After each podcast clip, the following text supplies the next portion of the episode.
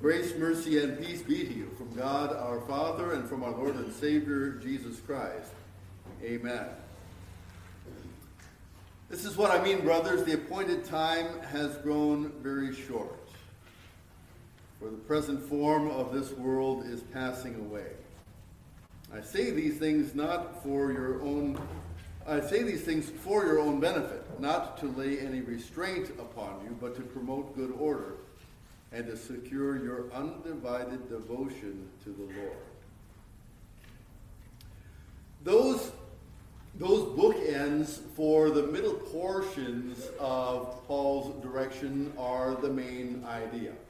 And it's important to keep the main thing the main thing as we walk through the specifics of what Paul describes so that we make sure that we're not laying burdens on one another inadvertently. Paul's point is that this world is temporary. This world is passing away. This world is not our home. We are sojourners and strangers in this world, and the permanent thing is the new heavens and new earth that our Lord Jesus has promised us from the moment of his resurrection as a guarantee and a concrete expression of that. But also, even as he begins his preaching in Mark's gospel here, repent for the kingdom of God is at hand. Repent for the kingdom of God is at hand. And so Paul's concern is, well, to secure our undivided devotion to the Lord. Now, this was Jesus' concern too. There were any number of times when somebody would come to Jesus and describe some reason whereby they weren't able to give him uh, their full devotion at the moment. But in a little while, they could. So, for example, man comes to Jesus and says, I'm ready to follow you wherever you go. And Jesus says, Foxes have holes and birds of the air have their nests, but the Son of Man has nowhere to lay his head. Is that what you're ready to sign up for? Another man comes to Jesus and says, I'm ready to follow you wherever you go. And he says, But first, I need to bury my father. And Jesus' response to him is, Let the dead bury their own dead. That seems a pretty harsh thing to say to somebody who's getting ready to bury their father. Well, probably the, the part of the problem was he may not have, the father may not have even been dead yet. He just had to wait for the inheritance to come in before he could retire and then follow Jesus. That's not how this works, is Jesus' response to that kind of approach. If we're, if we're looking to negotiate with God about our discipleship, okay, so uh, Lord, you can have the right side of me, but I'd like to keep the left half. Or you can have everything about me uh, except for everything below the waist. There's all kinds of ways that we try to negotiate with God. You can have nine tenths of my mind, but this other little corner over here, that's for me. That's my little playground. Any number of ways that we try to put boundaries or borders on the extent to which we are ready to follow Jesus. We can look through his words, his Sermon on the Mount, for example, and say, that one looks good. That one looks tough. This one, yeah, I'm good with that one. This one over here, I'm sure that one's going to take me a lot of time to integrate into my life. The Lord, I'm sure, is going to be patient with me on that one. You know, when we come into our conversation with the Lord Jesus and we come into the idea of following him, we can't begin with a divided mind already from the get-go. Now, the reality is our minds are divided. But giving into that division is the problem, see. Our old Adam loves to raise objections to what Jesus must have meant. He must not have meant it quite that. That's pretty extreme stuff. If your eye causes you to sin, pluck it out. He can't really have meant that, could he? Maybe he sure did. if your hand causes you to sin, cut it off. Well, he can't really have meant that, can he? Well, Jesus takes sin very seriously. In fact, part of the lesson there is once you start hacking away at all the bits that cause us to sin, you really find out what, what actually isn't sinful, do you? You find out, well, it pretty well all deserves to go to hell, doesn't it? Me, poor miserable sinner, though I am. What is Jesus going to do with a wretched soul like me? Praise be to God, Paul will say, that God rescues me in Jesus Christ. Well, so what should be the impact of that rescue? What should be the significance of that? And the, the concern that in moving forward in following Christ, that there is always a temptation to have a divided mind, to keep something in reserve, just for me. And so, as Paul looks at the circumstances in Corinth, he finds a few examples. A person who is, on the one hand, devoted to the Lord, but also devoted to family members in such a way that the two are getting mixed up. And the two are making it so that the devotion for the Lord is getting submerged into devotion to various family members. Now, there are plenty of examples of this too. And I, on the one hand, hesitate to get too specific because, again, as Paul says, I don't want to put extra burdens on you. I say this for your benefit. I want to secure your undivided devotion to the Lord. Now, I am going to pick on some things now. because these are real life examples. And I don't expect that these are easy to negotiate or to navigate, but they are examples. For example, every family wants their kids to go to college. Every family wants their kids to make a life better for themselves than they had themselves. And obviously, we all appreciate that education is a big part of that. And without that, it's difficult to make your way in the world. And yet, we have structured that in such a way, for good or for ill, that it costs a lot of money to do that. It just does. It costs a lot of money and it seems like a person can take on a lifetime of debt for the sake of making that their reality. And so what do we do? There's all kinds of ways of trying to navigate that. One of those ways is certainly scholarships. Scholarships come in all kinds of different packages. And a lot of them are related not to whether or not you went to church on Sunday. You know, I have almost never, now there are a few exceptions within the church if you want to be a church worker per se, but if you just want to be a Christian, living in the world, doing a job, there are very few, in fact, if you ever come across one, I'd love to hear about it, a scholarship for somebody who went to church every Sunday. There's more opportunities for scholarships for college for people who didn't go to church on Sunday and did all kinds of other things. These opportunities are set before us by the world, and we're stuck with a bit of a choice. I'll tell you from my own example, my own experience. I, am probably 14, well, no, younger, maybe 9 or 10. And there was a really competitive baseball team that was recruiting in the park leagues. And it involved a lot of extra work, and there were going to be some, some benefits that way, and maybe some scholarship programs with the folks who were promoting it.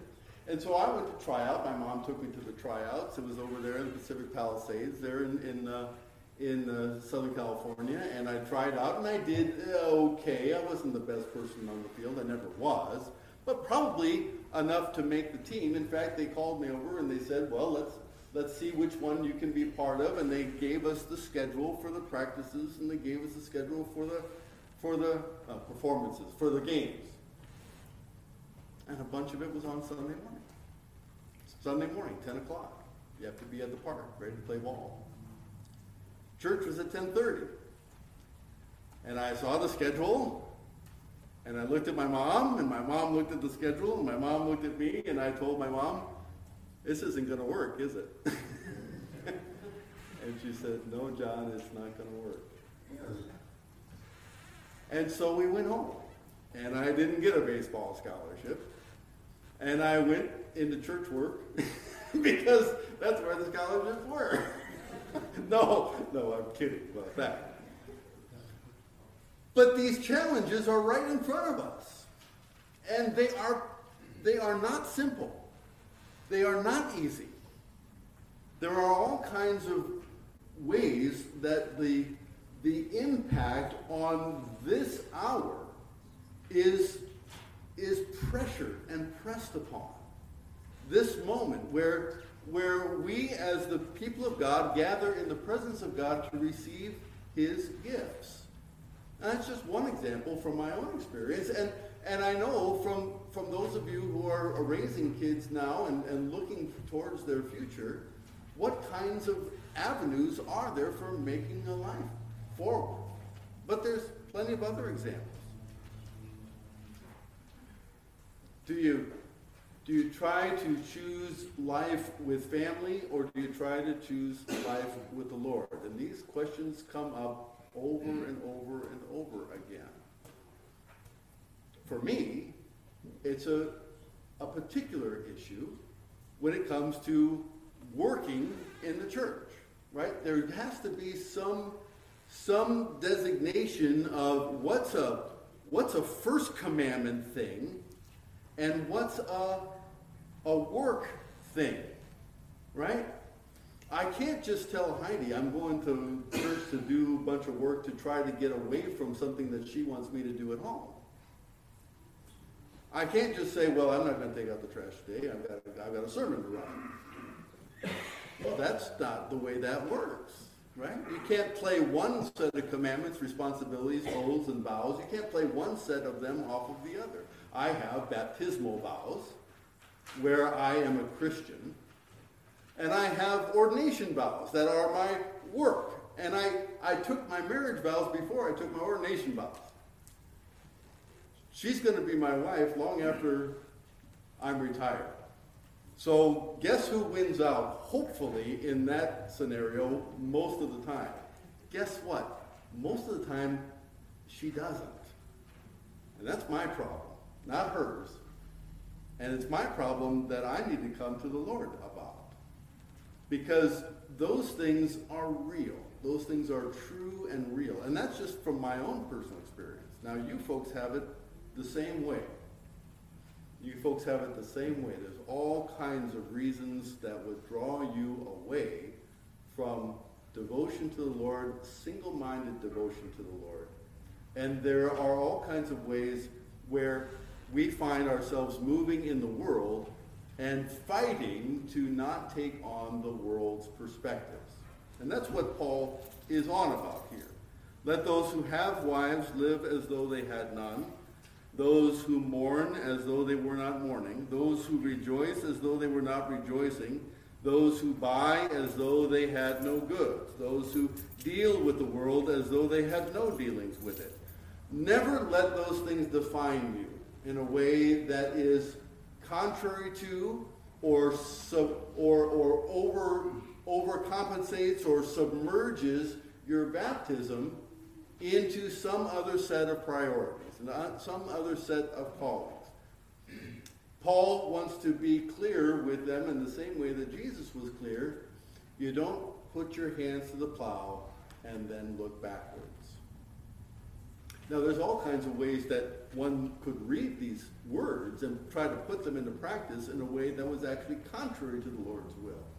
So, for example, I've heard the story about one person who told me that they married very, very young, and their husband basically never talked to him. Never talked to him, never really did it, was basically away all the time because they were taking very seriously the idea that even being married the whole point of that was to basically not be married. And that that was how this kind of a passage was being put into practice. Well, obviously that's not right either, is it?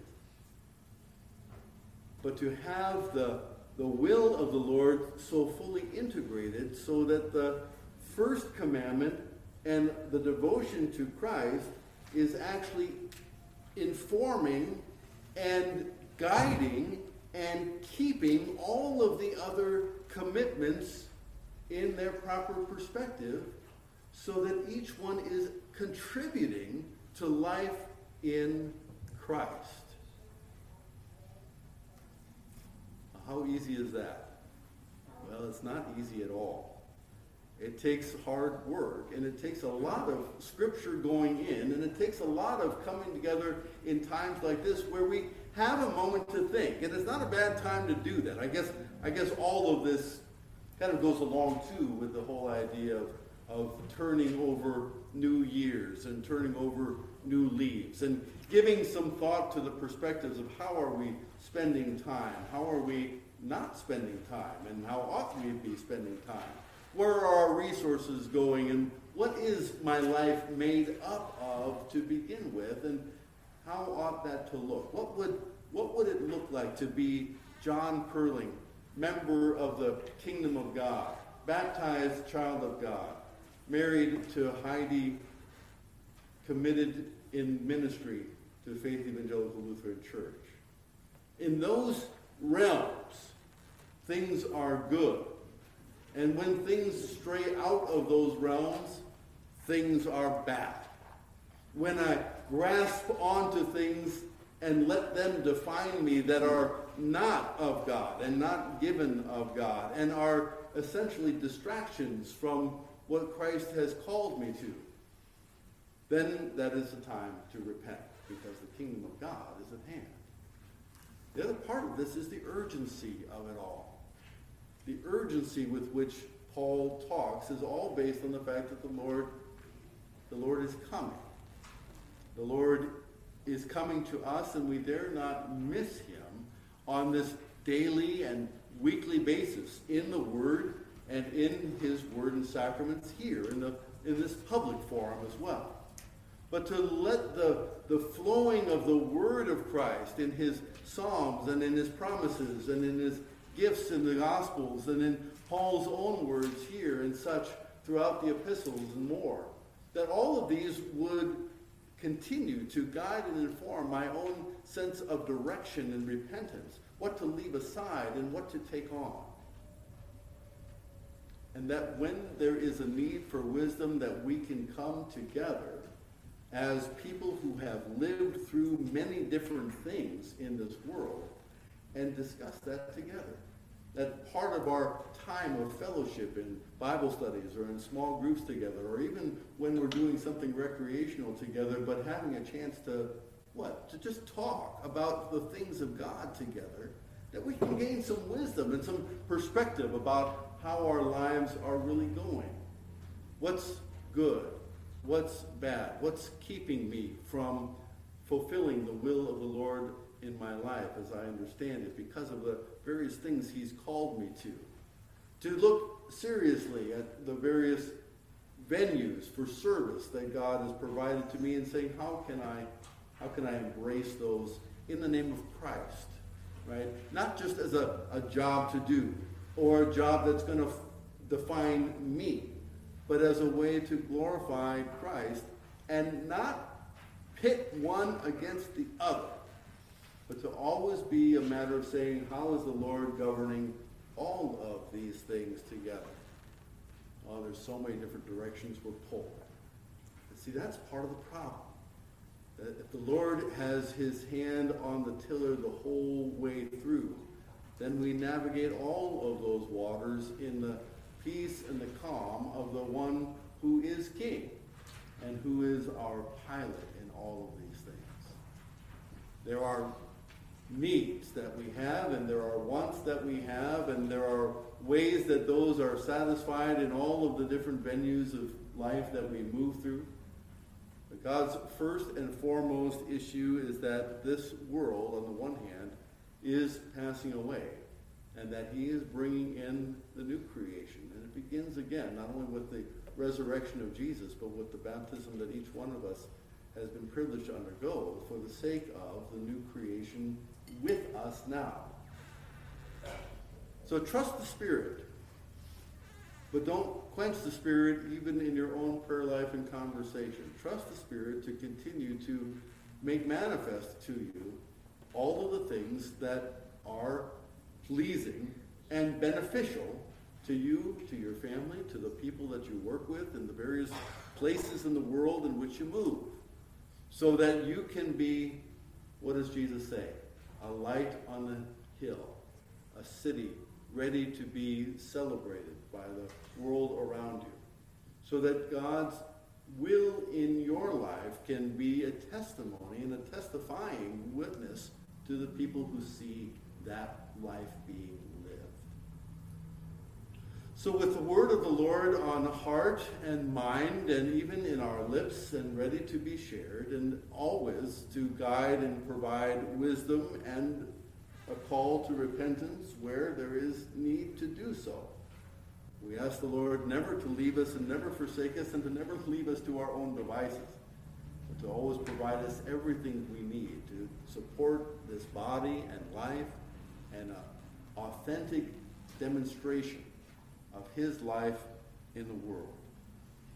We pray that he would lift off of us any anxieties about our service and that he would put us in the calm of the peace that passes all understanding so that it might keep our hearts and our minds in faith towards Christ Jesus.